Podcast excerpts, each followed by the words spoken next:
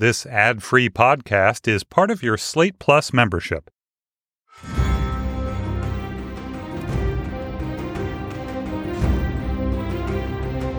Hello, and welcome to the Game of Thrones podcast, a TV club series that's just for Slate Plus members. I'm June Thomas, and today we're going to discuss season 7, episode 7 The Dragon and the Wolf, we being me, and longtime Slate contributor Seth Stevenson. Hey, Seth. Hello, June. Hello.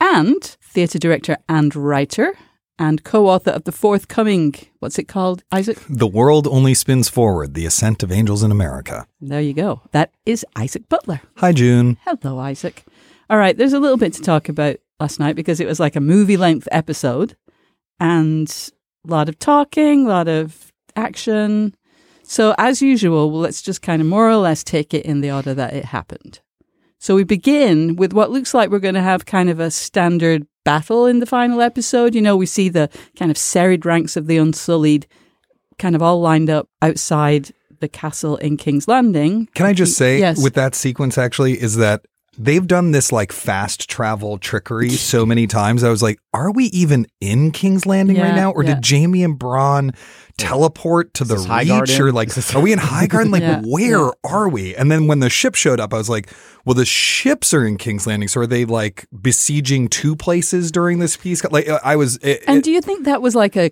ooh, let's keep them guessing? Or was it just, as you said, that we've lost kind of faith with the storytelling? Yeah, I think it's actually like uh, this is where the the problems of their cheating are starting. I mean, sometimes it gets in the way because it's so infuriating, as as, as Yes. Seth uh, ably explained last Later week. on, when Sam Tarly shows up in Winterfell, hey, I'm here. This guy took off on this donkey cart going three miles an hour. And whoa, now With I've its arrived. small child. but yeah, part of the problem is, and I actually think in the final season the story is going to get progressively easier and easier Yeah, to yeah, follow yeah, because right. it's going to get more unidirectional. Yes. But the problem with the story this complicated is when you're also like cheating all over the place with Yeah. it, you just get disoriented. and It takes lot a while to figure out where you are. Yeah. Dieter's head. Yeah. Well, and uh, you know, there was a moment where they met in the dragon pit. That's where the kind of the new, the other forces were he- sort of kept while Cersei and so on were off.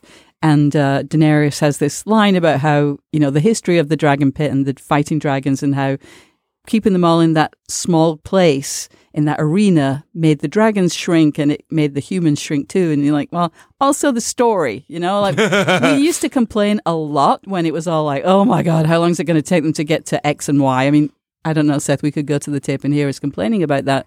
But now, you know, they're all coming together and it, it has shrunk the story and the storytelling, I think. I like it. Focusing on fewer characters. You can feel the momentum Yeah. surging, all the strands coming together. I like it. Can I can I talk about the very opening scene, which I really liked, where it's um, Bronn and Jaime are on the ramparts there, Mm-hmm. looking out at the arrayed forces, and they and they have this little discussion. And it reminded me a little of the opening of, of Hamlet, if I can just get a Oh, little my goodness, yes, literary with you yes, folks, if that's okay. Where it's it's the two sentries, and and one century says, "Who's there?" Mm-hmm. And that's the opening line, and of course, the play's all about identity and who really is Is there. your and then the father. and the Mhm. other and the other sentry says, you know, no, you tell me, unfold yourself. You know, tell me, Mm-hmm. unfold yourself. Who are you? And so we had this, I felt, very meaningful discussion between Bronn and Jaime, where Bronn says, "Why fight if you don't have a cock?" Right? Why? Like, what's, Right. what's it all for? And and Jaime says, "Gold," and he says, "I don't uh, "No, family, no." And then he said, "Well, maybe it really is all about cocks." And then Bronn says, "Well, but your brother has sided with the cockless," and it is this big question about what are we fighting for? Mm-hmm. Who is mm-hmm. fighting for what? What is driving people? And I thought that was a great way to set up this episode because that really was what it was about. What's Cersei really in this for? What are Jon and Daenerys really Yeah. in this for? And what is the Night King in this for? Is, the- Yeah. is the deep question. So I like, I really like the way they set that up. Yeah, this episode was in many ways about hope, which I think is the the other word for what they're fighting for, right? It's like what are you hopeful about? You know, what do you actually want? What possible dream are you trying to achieve? What world are you imagining? Yeah, because why is it worth slaughtering all of these people or running the risk of getting slaughtered yourself, you know, if it's all for nothing, you know? And that is essentially Jon's case in the clumsiest PowerPoint presentation in, in Westeros' history, you know, is well, you know, we're all going to be fighting for nothing. And so whatever it is that you're fighting for, like we have to fight this first if you want to have any hope of that happening. Yes, it is a very profound question, and I'm not sure that. I mean, I'm not sure that there is an answer. It's, it is uh, what's each individual's motivation, and clearly, it isn't always clear. I don't think people themselves always can unfold themselves. They don't always understand their own motivations. So, so what is so what is the moral of the dragon pit? Is the the idea is that like if we somehow bound bind ourselves, if we enclose or we bind and limit others, ourselves, or that, bind others. that we become less. I think it's that if we enslave others, then we become enslaved by our power and our You know- wickedness. You know, Dany's whole D- Daenerys, excuse me, she doesn't like Daenerys being called Danny. like- yeah. Daenerys's whole speech in that sequence, you know, my note was again like all she wants is power for its own sake. And that's the thing she wants because immediately she's like when you put limits, she's like an Ayn Randian figure, right? It's like when you put limits on the special, you make them less special mm, and like the, The world gets worse. Yeah, yeah, I mean it does have that kind of the or the interestings, right? Yeah, it does have that kind of Incredibles or, you know, frankly Atlas shrugged thing. Like, you know, it's like yes, they created institutional limits on regal power and that's actually the regal power being the dragons. And that's what she's so upset about. And it just seemed like I again I was like Tyrion Back in the wrong horse. Go north. Right. Sansa. Back in the Sansa. dragon. Sansa needs a new advisor by the end of this episode. Right, and so he- go he- north, buddy. He praises her to Cersei for saying, "Well, well, she knows that she needs. She knows who he is, she is, and she needs to check herself. And so she Yeah. chose an advisor that would check her bad Her, instincts. yeah, her but, worst but, impulses. but her impulses are still just let it go, Yeah. let it rip, let those Yeah. dragons fly free. You know, I'm glad you mentioned Sansa because I had been sort of getting a little bit down in the dumps about this because, th- you know, they're all, whatever their motivations, they're all kind of shit. I mean, Cersei, yes, uh, in this episode, we saw her wisdom and it's perverted and weird, but she's smart. You know, she spotted the fact that Dany only had two dragons with her and all of that stuff. And, and as kind of evil as her plan is, she's thinking past. I I loved that. You know, when Yeah. Mm-hmm. Rachel was uh, one of the co-hosts, she pointed out, I was like, "Is Tyrion dumb?" And she said, "No, Cersei's just even smarter than Tyrion. And Cersei's actually the smartest character on the show." And boy, was she right about that. And I I appreciate that because it's a very big break from the books. And the in the books, Cersei kind of degenerates into this. She's both stupid and drunk all the time. And you know, Oh. it, it, it, she's just not a very interesting character by the point where we are in the books. Uh-huh. And I love that they've made her this kind of truly brilliant Yeah. and perceptive yeah. strategist and canny manipulator, I just think is great. It's such a perfect villain Right. to have on the show. But she is a villain, and whereas Sansa feels like still somebody who we can, if we're wimps and want to root for someone relatively good. And Sansa, I think, is good. I don't. She seems very much out.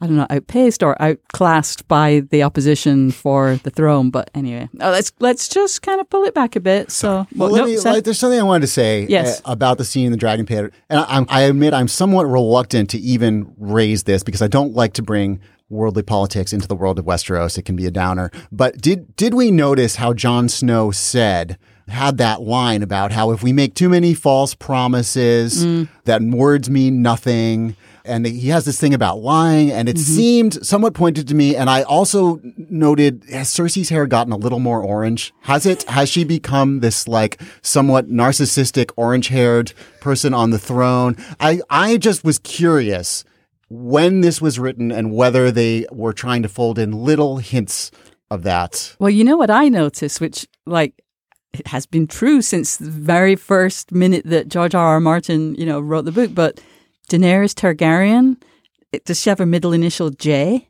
Because you know, otherwise June. she's there too. Jor- Mind blown. Jorl, Joralmond. Mind blown gif. June. Wow. Yeah. Yeah. Well, or are we just, so our minds are just Right. in Maybe such I a s- maybe- muddled mess? Well, right Whatever now? it is, I think I see becomes a DJT to me. It could be. It, that could be. the the thing the thing that the world event that I thought about when you're talking about a war and is a war worth fighting and what are you fighting the war for is of course that we have the like the, an ongoing war with like a good third of the world that we're just about to escalate again and that no one even bothers to articulate like a coherent There's no know, program other than other than a narcissistic claim to power. Yeah. And here comes climate change, and it's and we just don't care about it. And uh, it's hard. There are elements of that in this, but that, we can wrap that up. I know that that can be a, it can be kind of a bummer to bring that into this fantasy world where we go to escape. so shall we talk about the presentation of the We yes, let's talk about the presentation, which Matthew Dessem in Slate said was, you know, a failure of showmanship. Right. You know, my wife has to do a lot of PowerPoint presentations for work and she had to do it in, in business school and stuff. I said, How would you rate that? And she said, Well, it was really well structured, but you know, a little clumsy in, in execution. Well, when you've got Euron like interrupting you halfway, I'm sure. I wonder if your wife, someone just stands up and when your wife is giving her PowerPoint, just Yeah. talks about something completely yeah, unrelated. exactly. I should ask her about that. I should ask her if that's ever happened. Uh, be like, Anne, has that ever happened? Why didn't he talk about that? They were waiting there for Dany to show for Daenerys to show up for so long. He and like they were sitting twenty feet apart. For you sitting twenty feet away from Theon the entire time, and then he waits until the presentation begins, and then that's when he needs to interrupt. Right. Well, the brilliant thing about that scene is I was like, this is preposterous. It is so clumsily written. The, it was sort of inartfully shot. Mm-hmm, like it's laugh out loud funny. There's a weird, almost Coen Brothersy humor that infects that whole scene with the hounds. There not was a sort lot of slapstick in this yeah. episode. Yeah. Actually, And then to find out later that it was all staged, I was like, oh, you got me. Because that guy's a really great actor, actually, I think. But the reason why he was so clumsily delivering those lines is that Euron is acting Yeah. there. You know what I mean? Like, so there was some stuff He's that acting, got fixed acting. in the second half of the episode. I was kind of like, you got me. I doff my cap to you. Right, and and spe- yeah, and especially because Cersei, which I the thing that surprised me about that wasn't that Euron was so graceless, but more that Cersei like slapped him down. You know, shut the fuck up or get out of the presentation, bro. Like she she had no patience for his nonsense, but also just establishing that she doesn't care that much. Which oh, how silly we were, how foolish. I don't know if it was intentional, but I felt like the Hound's somewhat graceless presentation actually served its purpose pretty well because there was this moment of calm, of relaxation where people were like, oh, there's nothing in the box. And you sort of let down your guard a little bit. And at that moment, the thing is like jumps Yeah. out and runs Yeah. at Cersei. And just Yeah. as she's, she's not prepared for it, she's not tensed up. She's relaxed. She's let her guard down a little bit. So I thought, I felt it kind of worked. Right. You know, it was a decent presentation, but like that was essentially the whole point of this season, right? That they would get that so that they can freak Cersei out. And Cersei's just like, okay, yeah, pretty good. The thing that I did love about sort of how that scene echoed out, because it echoed out into the, the moment with Jaime, which I think was actually the only real legitimate surprise in this entire episode. oh, Everything I was else was, was pretty.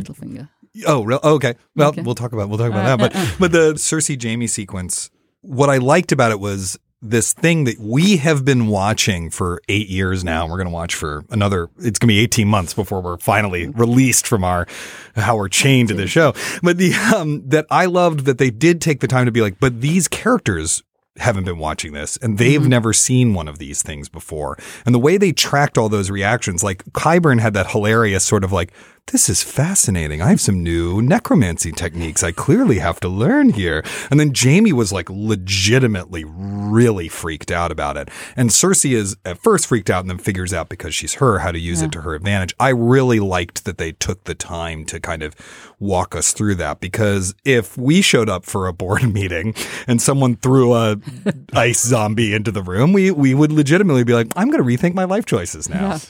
After I've changed my pants. After yeah, exactly. But you know, the, the, another thing that struck me is that yes, it's a terrifying thing. It runs at you. It tries to kill you. It tries to you know make you the undead. But she's also got her own undead creature. You know, the the mountain is some kind of weird zombie. I mean, he's somewhere between alive and dead, and you know his his weird, ugly, grey visage that we've at least been prevented from seeing the extent of his transformation. But she's got a little bit of that herself, and as you say, Qyburn's got some skills. He doesn't need a big ice lance to do it either. Yeah, there's something you notice in that motley assembly they had in the Dragon Pit is it's just degrees of badness for the most part. right? We've got here's this evil thing in the box, but then you look around and like the Hound is a, is a good guy. The Hound's not. Good Yeah. I just want to praise the performance. I, I don't know the I can't remember the actor's name, but the Hound's performance I think Yeah. is really excellent at conveying this tough guy who's seen it all and, and, and been through it all. But there's just a real soulfulness Yeah. at the heart of that. And he still maintains some, you know, the way he flipped that box off and stepped back and was a little bit scared or the way I just think that performance is so great from Yeah. him. Or as he would say when he heard you praising him, fuck off. Yes, exactly. Okay, so Jon refuses to pledge allegiance to Cersei because he's already pledged to Daenerys, which is news apparently to some of the people there. And you know, that feels foolish. I mean, yeah, I don't want to like make the case for lying and deception because heaven knows there's enough of that on this show, but you know, it's so far down the street. It's almost like I understand he's not going to do that in front of Daenerys, perhaps, although she essentially tells him he should have. But like, it's an existential war that they have to win before we even get to that stage. And like, dude, just say you will and figure it out later, you know? Yeah, the thing that Cersei understands by the end of the episode, Sansa understands that Jon has never understood is how much of leading is performance. Yeah. And how performative political legitimacy is and all Mm-hmm. that stuff. Like he really does not understand that. And neither did his, we now know, adopted father, Ned, right? Mm-hmm. Like they're like lawful good to the core and they do not understand the idea that you need to be performing different versions of yourself to tell the audience what they need to hear. Like, I mean, it actually cost him his life. Yeah. and he still has never learned that lesson. And there's that line. I mean, it's really Benioff and Weiss kind of speaking to the audience. It's like, you'll say I'm like my dumb father who got, you know, who got beheaded. And that's true, actually. Like he just does not get how to perform for an audience. They're, they're the definition of too good for this world. Yeah. Right? Yeah. They really are too good for this world that's been created. They don't fit in it. There was, I noted last week and this week, so much mention of Ned Stark. The specter of Ned Stark has haunted these last two episodes and people keep talking about him. And I think it's something to do with what you're talking about, Isaac, where it's, it's about, we're returning to, maybe we need to return to that honor, that sense of honor. Those old that- values. Yes, exactly. We need to go back to those old values and start thinking because we've things really went off the rails. Things got a little bit crazy there for a while, and maybe we need to think about go back to think about why we're doing this. What's important here? Yeah. I was about to get sidetracked there, but let me keep us back on track. And There's just so much to talk about. there is. Um, we'll talk about Tyrion. So Cersei storms off because Jon won't, you know, make an alliance with her. Tyrion goes with his whatever in his throat, uh, whatever that phrase is. He's very nervous. He goes off to speak with his sister. And it's a very emotional, you know, it's not an angry conversation, although, of course, she's angry. She kind of expresses what has always been there. She's always hated him. She's hated him from the minute he, quote unquote, killed her mother when he was born. But, you know, she just lays out all of her resentment and hatred on him. And he's kind of a, a mushy ball of like, yeah, sorry. How do we feel about Cersei has a scene with each of her brothers, and they're both like, "Then kill me, why don't you?" How do how do I thought that moment with Jaime was actually very effective, but I was sort of like, "Really?" Uh, what did you guys make of Tyrion's whole? Is he like Jon? He just like yearns for death with every, you know, like he's just trying to kill himself. Like, what what, what did you think about that moment? I think he just realized he had to get that get that out of the way, but we weren't going to be able to talk. You know, are you going to kill me or not? Because if you're going to kill me, we need to figure that out. If we're not, then we can talk. And I think what it said uh, in each case about Cersei. It's about family for her. If she does have some higher impulse than pure narcissistic power grabbing, it is about family. It's about the unborn child in her womb. It's about Jaime. It's about even Tyrion to some extent. It's that's what it is for her. And the fact that she can't kill them, she can't kill Tyrion despite, you know, holding him responsible for the death of her father and both and two of her children. It just speaks to how family is her driving motivation. Which is so perverse. I mean, not only because of her incestuous, incestuous relationship with Jaime, but you know, it is the most like, what is it for? Your family, you know, and everybody keeps talking these days about noble houses, and Jaime brings this up when they have their confrontation later.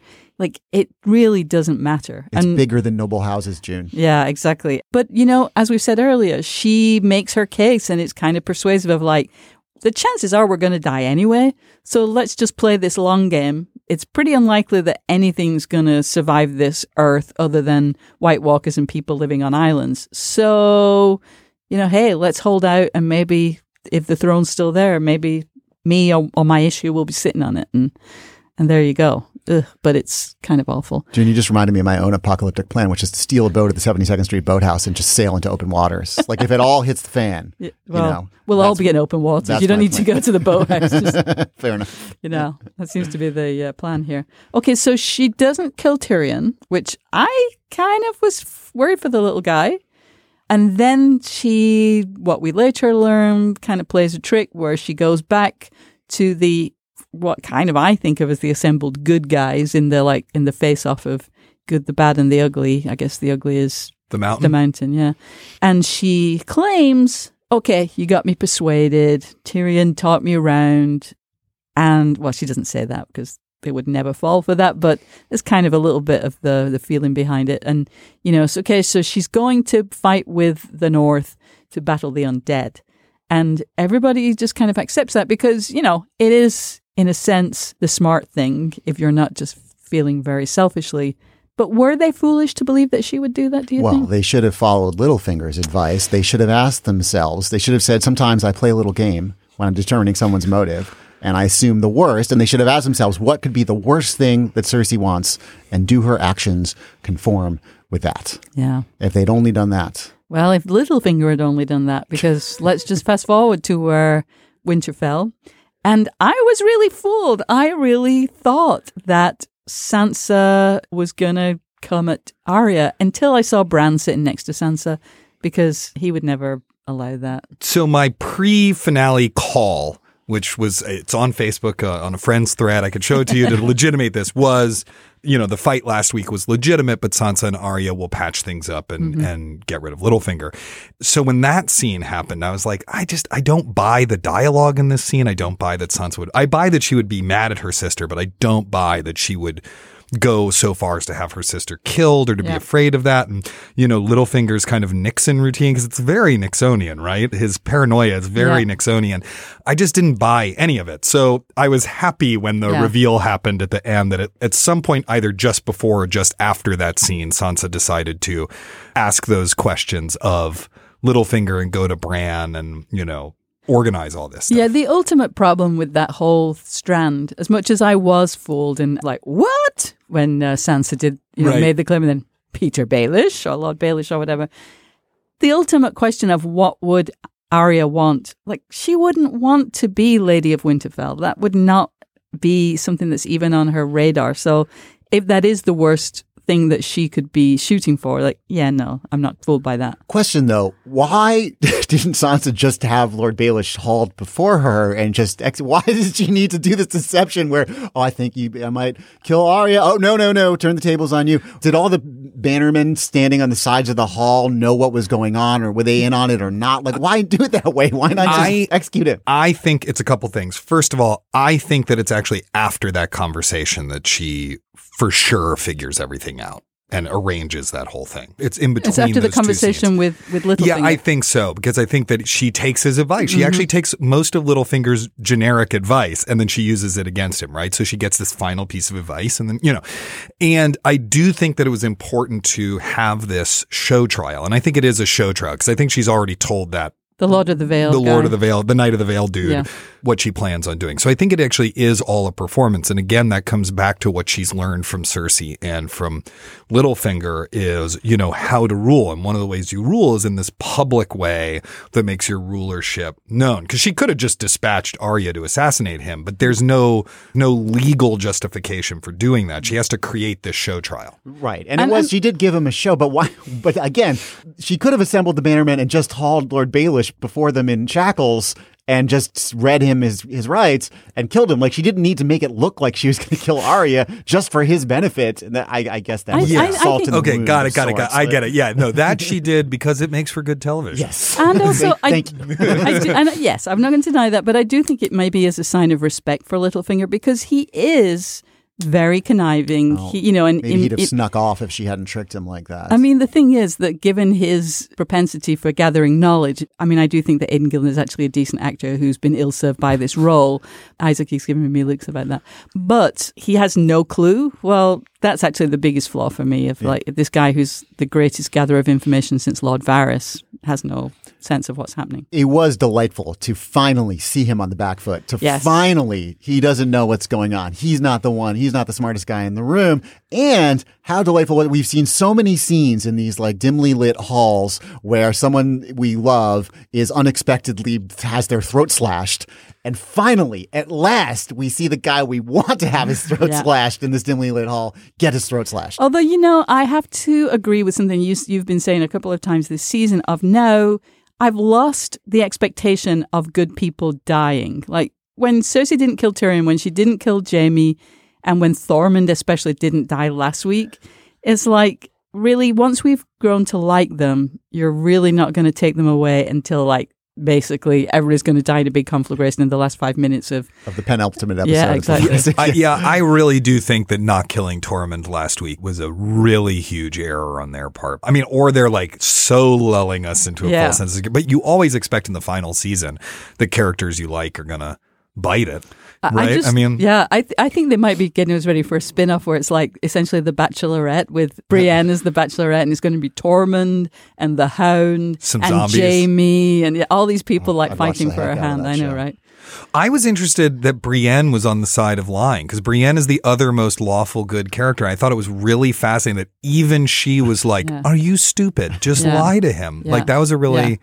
I don't know. I thought that was really that that was a really fascinating twist with that character as well. Yeah. It, in some ways, it wasn't believable just because, yeah, suddenly now, but also that how dumb is Jon? That it, even Brienne says she should have lied, and he still doesn't get it. Speaking of people who are a bit pathetic, although we're supposed to believe that they're going to turn around, and surely they will.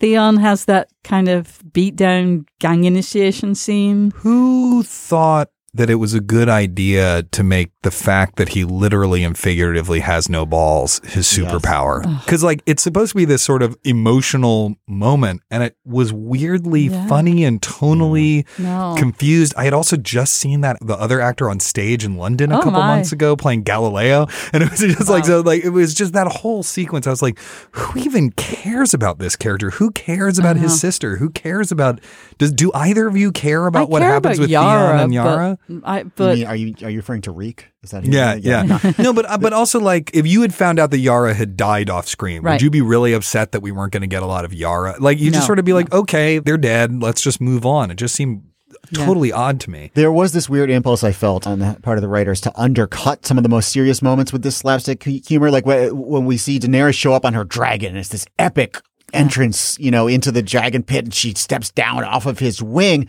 and she walks up, and then Cersei just says, "Oh, we've been waiting for a while," and Right. kind of this undercuts it a little bit.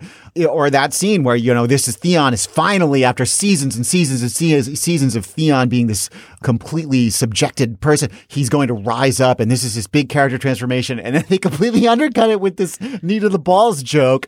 I also I didn't love that the way that Theon had to prove that he was in fact his own man was through physical violence. Like, why not just take a stand and stand for what's right? It had to be him like actually physically beating somebody up. Because that's how the Ironborn work. Yeah. yeah, I mean, I think that's because that's who his people his people are. Someone should have understand. The Ironborn yeah, I know, a long really. time ago, exactly. right? They really should have. Although then it would turn to steel or something. I mean, Right. that's how it works, I guess. Yeah, it was tiresome. But go. it did introduce this specter of Ned that you're right has been hanging over this whole season a lot, right? Because they're Jon and Theon have that moment where Jon, I mean, who cares? Jon Yeah. forgives him, blah blah blah blah blah. But but they did have that thing about like even if he wasn't your real father, Yeah. he was your father, which of course is this lovely bit of foreshadowing that Ned is Jon's real father, even if mm-hmm. he's not his real father. And we're mm-hmm. back to it's the Starks and the Lannisters and the Targaryens, just like it was the very opening of the you know this entire saga. That we were boiling back down to that. Indeed. So then we have the scene where Jaime and Cersei talk. She shares her true intentions, which seems to, as you said earlier, Isaac, really shocks Jaime. Like he's appalled by her deception. He's appalled by her lack of priorities, that she doesn't agree with him that the White Walkers are the thing that they have to. She's more worried about getting on a throne than fighting the armies of the undead. He's okay with her setting off these chain reactions that result in the death of their children. That's what I thought was really interesting because at first I was like, really? He's upset about this? And I was like, oh, but he's seen that zombie. And so now he's just sort of like, no, how could you think that anything else matters beyond killing them? So I was, I was convinced by it. I also think that actually the actor who plays Jaime who does a very good job of of selling that that moment of selling that horror and selling that idea. Although it is also weird that a character whose entire identity is based on oath breaking would be like, but I'll never break an oath. Yes. Where is he headed off to in the snow and on his horse at the end? Is he headed north to join? I guess so. I mean, he's not a very good fighter anymore, and he's you know he's got that gold hand that snow falls on his glove. I mean, yeah, Jaime, you lost your superpower a while ago, so That was a beautiful sequence when the winter has moved far enough south that as he goes north of King Landing, the snow mm-hmm. falls, then you see the snow falling on various locations. It's Yeah. kind of like a mm. final episode of a Wire season, you know, except there wasn't like a Steve Earle song playing. there should have been. That exactly. would have made it even better. But And that the was a camera nice pulls sequence. out and it's a snow globe. right, right. and We're right back it. there. yeah, there we go. It missed the Dickensian aspect. Okay, so Jaime goes off into the snow. And actually, you know, I thought we had a vocalized version of the main Game of Thrones theme, which was sad because usually on the final episode we get a really nice musical version and like da da. Like no, that was not pulling it for me. Then we had a, what was a really annoying scene with Bran and Sam Tarly, which, as uh, you indicated, Seth, it was already annoying enough that Sam and his goat Donkey cart cart. knock knock. Hey guys, I'm here. exactly. And, you know, and his tiny child and all of that show up. It did have the best line in the episode, though. You remember me. I remember everything. That was like a very, that was like a really great comic book moment, right? Yes. But it was really annoying because we, again, Bran remembers everything. He sees everything except if he hasn't seen it and, you know, and then he needs Sam to like, hey, but no, I saw this, which of course he slightly obfuscates. He leaves Gilly out of the picture because thanks, Sam. You're not such Way a. to amplify. yeah, Samwell. really, really. He's not a he's not a good ally. no, no. he's, he's a bad male feminist, but They're introducing new rules to the Bran superpower. Like I don't understand. So he doesn't know everything, but if you just alert him to something, be like, "Oh, only go check that out." So maybe he shouldn't be all on his own under a tree. Maybe he should be working with Sam or someone who knows bloody something, has read a book in their lifetime. Some feet on the ground out there doing some real reporting out in the world, and bringing it back to you. He needs to join Slate Plus and have Bran Plus and get some extra information. Yeah, no. That so was is Sam annoying. then Gabe Roth in this analogy? Because he's the one like bringing the They information. both have that- beards. Yeah, interesting. I mean, you said as everyone else on this show. There's the huge reveal, obviously. yeah, the reveal here. that we When all knew. I guess the reveal is that Jon's name is Aegon because we'd see we all knew everything. Anybody who'd paid attention. and of course, that sequence is intercut with John and Daenerys doing it on the boat. lovemaking, Love on a making on the boat, which the I best thought- place to love make. right. Um, well, first of all, I would love a maritime minute about that, about you know the rocking of the boat. I mean, like that. I feel like I would be sick in the middle If of that. this boat's a yawling, don't, Don't- bother. The Brawl- ball. yeah. But uh, speaking of music, I thought it was weird how romantic the music was in Mm. that sequence. Because, you know, like we rely on music to guide our tonal appreciation of what's going on. And that was like a love theme that was underplaying their incestuous romance in that moment. You know, like I just thought it was like a very strangely put together scene. It's like, you know, their nephew and aunt, and then there's like soaring, you know, like like the love theme from Romeo and Juliet is right. playing or something as they as they make out on the bed. And then it cuts to Tyrion being very unhappy about this.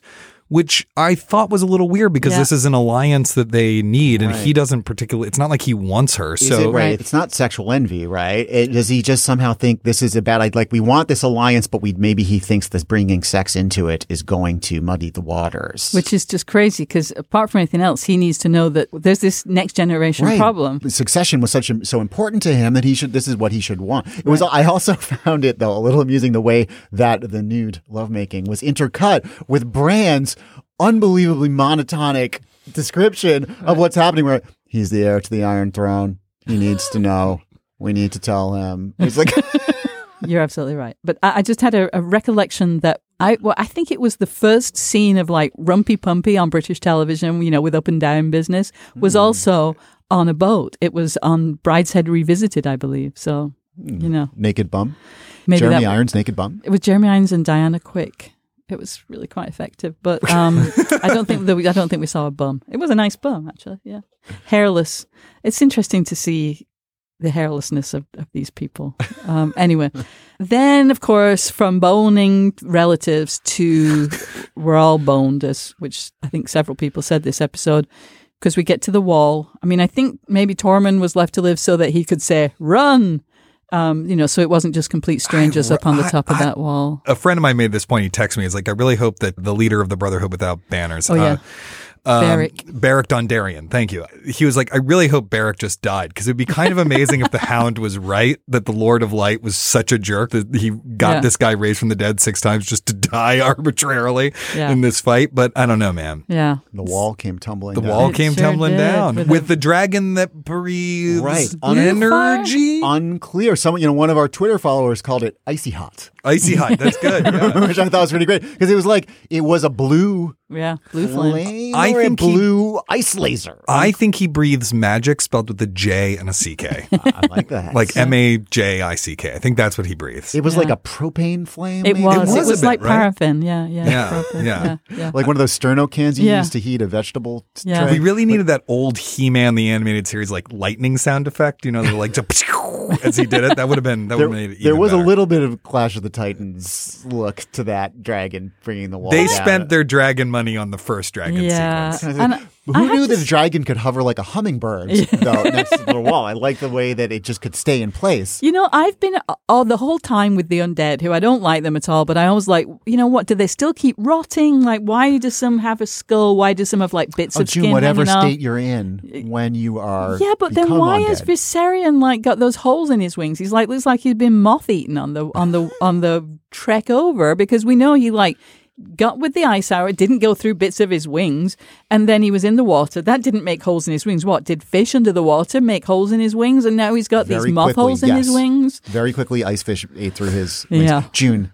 Yeah. It's it's because it looked cool. Okay, okay, yes, I think that is in fact the answer.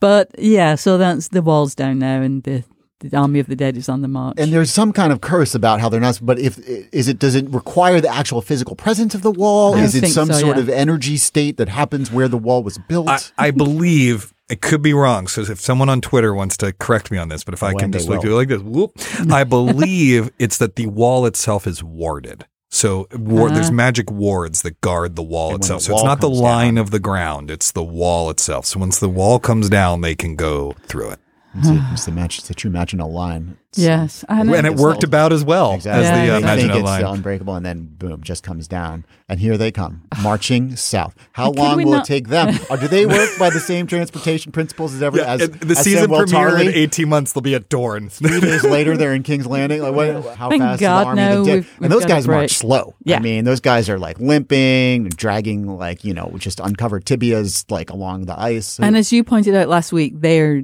the slowest moving mofos when it comes to like, hey, I've got this weapon that could take down all of the dragons, but ah, I can't be bothered to move quickly enough to use it. Yeah, it's weird because you know the thing that slows an army down is needing to rest, bring Yes. supplies with you. Yes. An army moves on et its cetera. stomach. Right, yeah, an army moves on its but you know, it's not like they have quartermasters for this army of the dead. They're just like they they could just march infinity March time. bro. But some of this army literally moves on its stomach, Yeah. like crawling, like dragging itself along by its It's skeleton. only because they've got no feet. Yeah. So, what do we predict oh boy. for next season? What is going to happen? I hope Dragon's Bone make more dragons, oh, and then Dragon, dragon, rumpy, pumpy, yeah, drumpy, pumpy. Drumpy Bumpy. and then they can just like set fire on them because I'm just I'm sick of the undead. I don't care about the undead.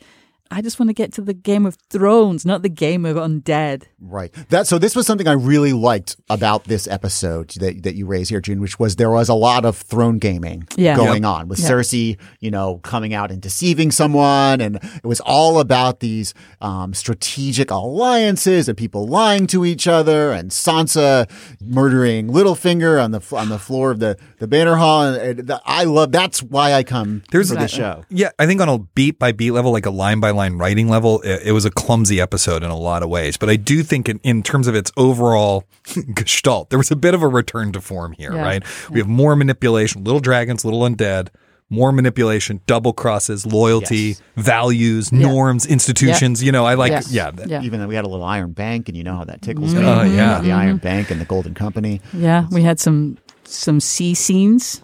We did have some season. What if the dragons have sex on a boat?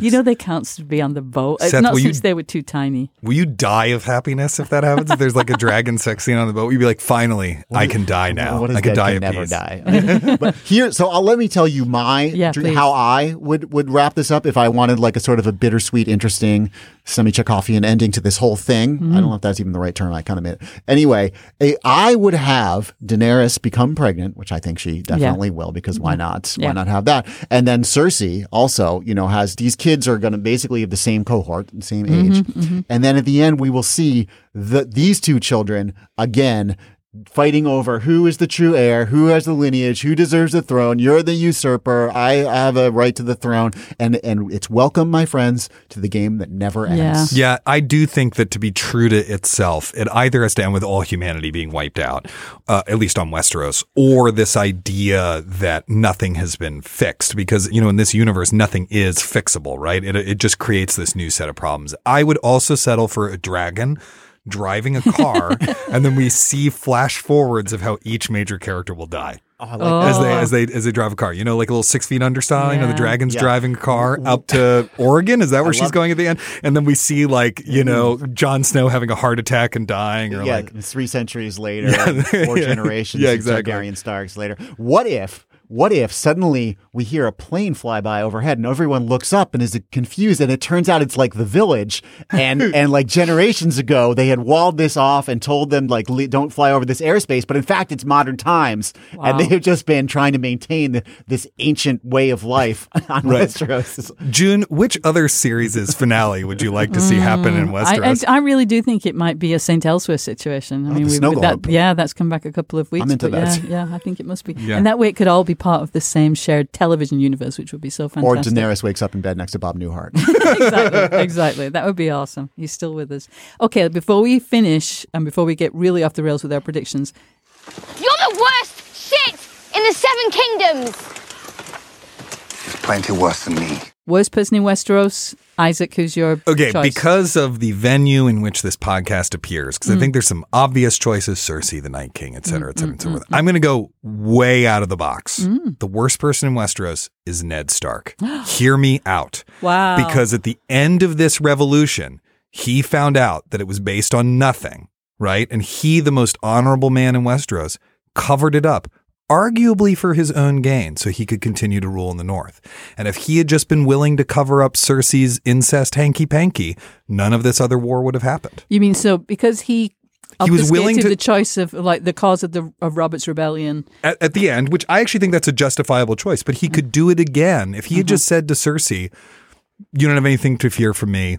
You know, go about your business. Robert would still be alive. This war wouldn't wouldn't be Sansa happening. would have married that hideous boy, but maybe he. Sure, but maybe Yeah. maybe someone would have offed him. I don't know. Yeah. But I'm just saying Yeah. part of it was like, you know, Ned was willing to cover it up here. You know, he could have just covered it up here and then we would have been all right. That's my out of the box, mm, only half sincere argument. Interesting. I'm going to see your out of the box half sincere argument And and, raise raise- it with an out of the box quasi sincere argument. It's sort of a lifetime worst person in Westeros achievement award, the way that yours was in a way. And mine goes to another Stark, and that's Bran Stark. Bran Stark is the worst person in Westeros because if you think about it, if he had not climbed up to look into that mm. window and seen Jaime and Cersei going at it incestuously and then been thrown out and danger, then none of this would have happened. We never would have had to deal with any of this. And then after that, what happened to him uh, after he was thrown out the window and injured? He just became kind of a dick, kind of lame. And now he could, it seems like he Literally could, lame. he, yes, yes. And now it seems like he could solve it all because he has this power of seeing and he doesn't really use it correctly and he doesn't communicate with people and he's Yeah. kind of a jerk. And I hate the way he talks and mm-hmm. looks. Mm-hmm. And so I'm just going to give it to Bran. A- Wow. And there's a fan theory that he's the Night King. Would You, which you should feel look it up because it actually is somewhat convincing. The That theory he's- that he's the Night King He's is like somewhat- warging into the Night King. It, it has to do with time being a closed loop, like A with the flat circle. Hodor thing, and and it, it's a ah. long story. But if you look it up, it, it's interesting. The Thing that Night uni- King is affectless. and they have a similar face They structure, do. actually. So he's like the Night King's like secret man on the inside in Winterfell. No, it's it, it's is. way more complicated than that. But it's like in the future, he will warg into the person in the past who has turned into the Night King. Basically, but the thing that unifies both of our choices, which is interesting given you know what happens with Jon Snow refusing to swear fealty to Cersei or whatever, is that what unifies both of our choices that we're like maybe finding out and revealing the truth is bad. That's right. that's the Keep it to yourself. which I'm not sure I really believe. But in the world of this show, certainly Yeah. sometimes if you find out the truth, you should just tamp that shit down. Let incestuously boning dogs lie. Exactly. You know, how can I top either of those choices? You know, Cersei, Euron. I mean, Euron, I just find him, I mean, he's great and all. He's great. Oh my God. And I do think he might be the father of Cersei's baby. I think, you know, we've, sh- we've oh. shown that she's that Cersei is a manipulator. She's been lying to Jaime and keeping things from him in ways that I think that was the thing that most upset him. And the idea that she was plotting with Euron and not telling him, to me, it wasn't comparable with the way that he had been talking with Tyrion. It truly was plotting. If that baby comes out with a Fu Manchu, then we'll know. Do you, do you feel like Euron's Danish- like a bay leaf, like a little? You just need like a little of him in your soup, and Yeah. then it goes. It goes. Put it in the pot, but don't eat that mofo. Yeah, exactly. Yeah. Don't suck on that magic cock. That was another another person's adage, whatever. Um, Maybe it's all cocks in the end. It is. There, there was a lot of cock jokes, and but there was so much balls that was not commented upon uh, or not present. Maybe it's Theon's iron bit. Like, does he wear iron knickers? You know, like where his balls used to be? I think it's just like a golden, like like Jaime's golden hands. Right, right. Perhaps he has golden testes. Yeah, that'd to be replace- awesome. Yeah. That'd be awesome. All right. Well, it is time to say goodbye for another season. If we're still alive, In let's come back. I mean, Is it 'cause- 18 months? Is or that what maybe they said? 18 years. I'm not sure. It's going to be a while. It's gonna feel like eighteen. It's going to, years. I know it really will because, like, come on, give it to us. give June, it I us. just looked out at my microphone and a piece of a little bit of snow fell on it. Yeah, winter is here, man. So we will join you again whenever Game of Thrones comes back for those final six episodes. Thank you for listening. Thank you for being a part of Slate Plus. Thank you, Seth, and thank you, Isaac. It was Thank you, awesome. Thanks, so much June. fun. Thanks also to Chau Tu for producing this podcast.